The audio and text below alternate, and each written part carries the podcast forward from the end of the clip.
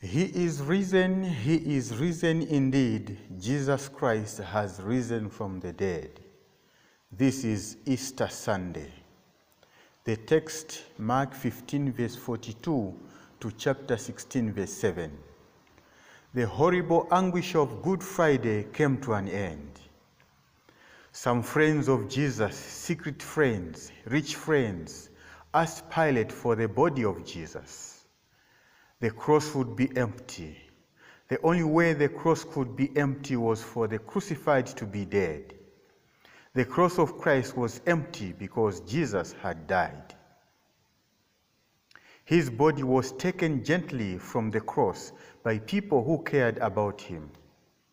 They placed it in a rich man's grave. By the time they came to check the body of Jesus, the grave was empty.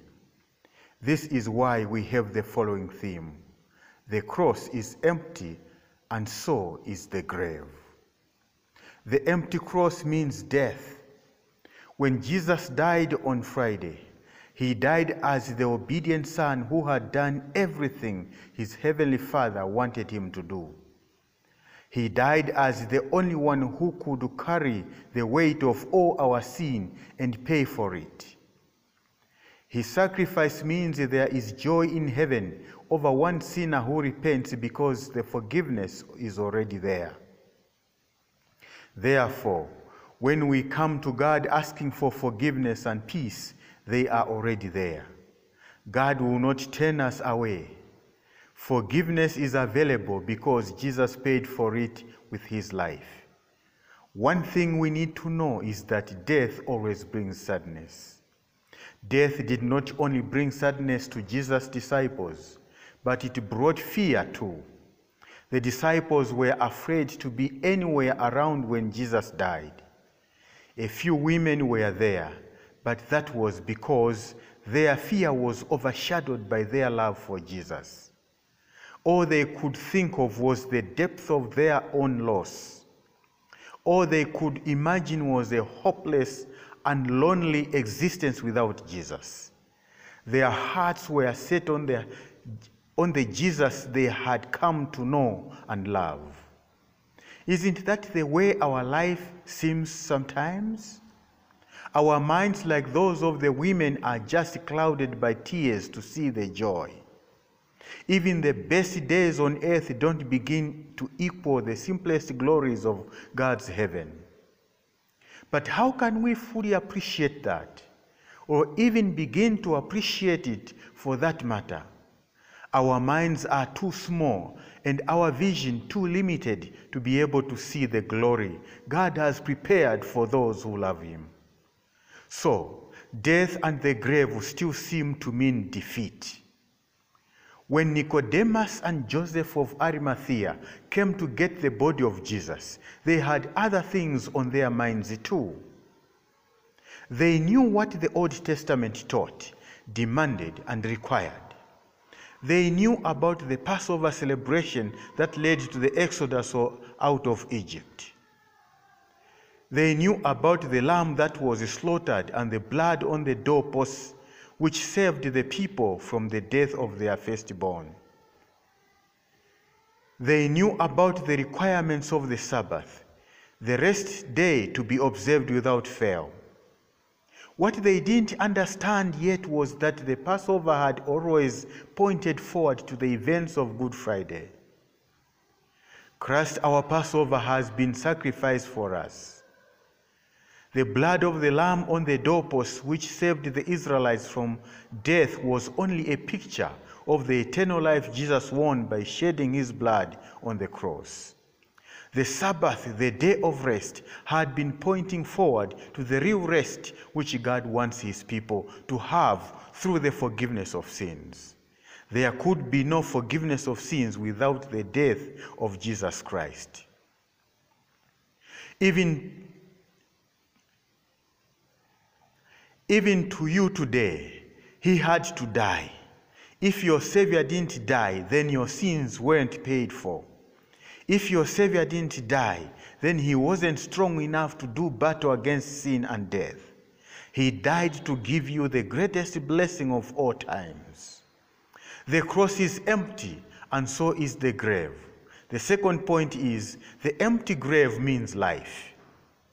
The women who followed Jesus had him on their minds all day Saturday. Their minds were filled with confusion and fear. Early Sunday morning, they went to the grave to show their love in the only way they thought they could still show it. That's when they witnessed some amazing things. The stone was rolled away from the grave, yet the women had been wondering how they were going to move it. The angel of the Lord made an announcement that will ring throughout the world into eternity. He has risen, he is not here. The angel made comments to the women like, You are right, this is a grave. You are right, graves are for dead people. The only mistake you have made is seeking in a grave someone who is living.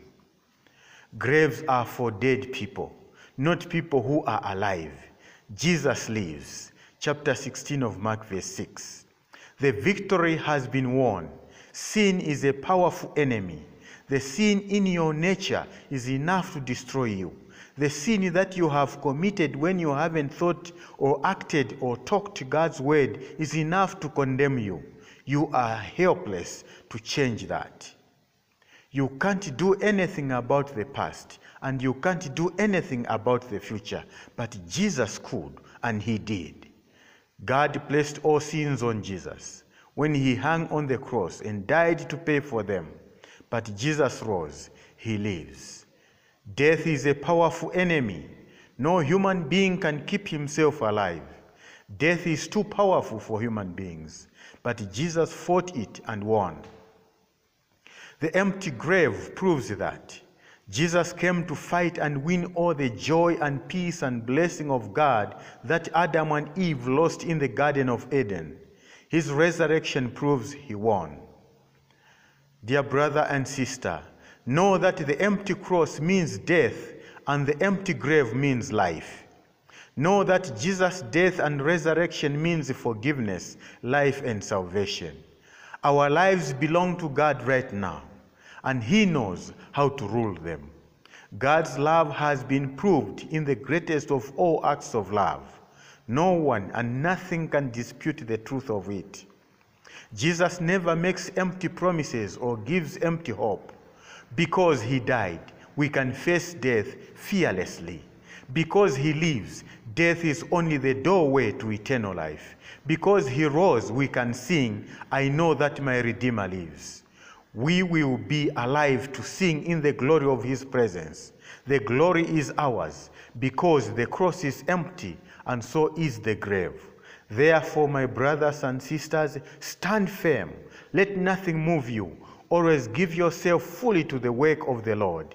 Your labor in the Lord is not in vain. Amen. Let us pray.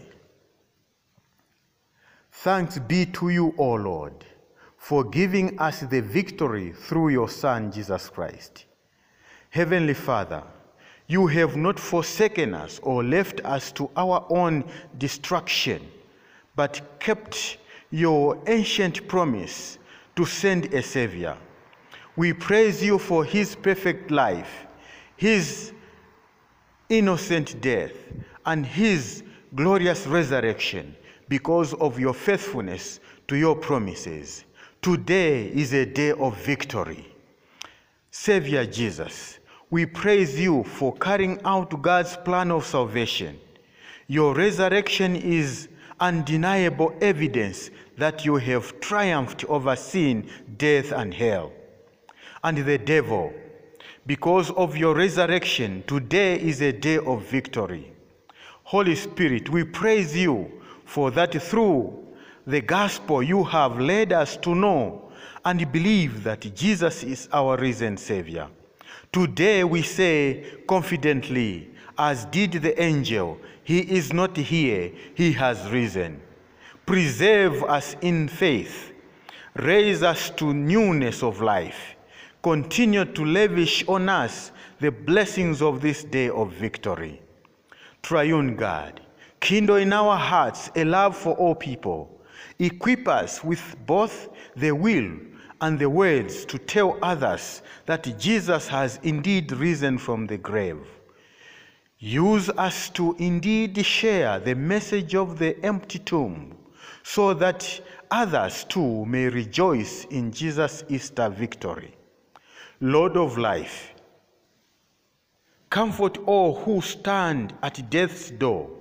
Comfort all who mourn the, love, the, the loss of a loved one who has died in faith in the risen Savior.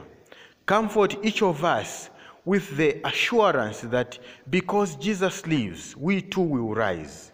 Remind us all that the death of a Christian is not a defeat. Because of Jesus, it is a day of victory. This we ask in Jesus' name, our risen Savior. Amen.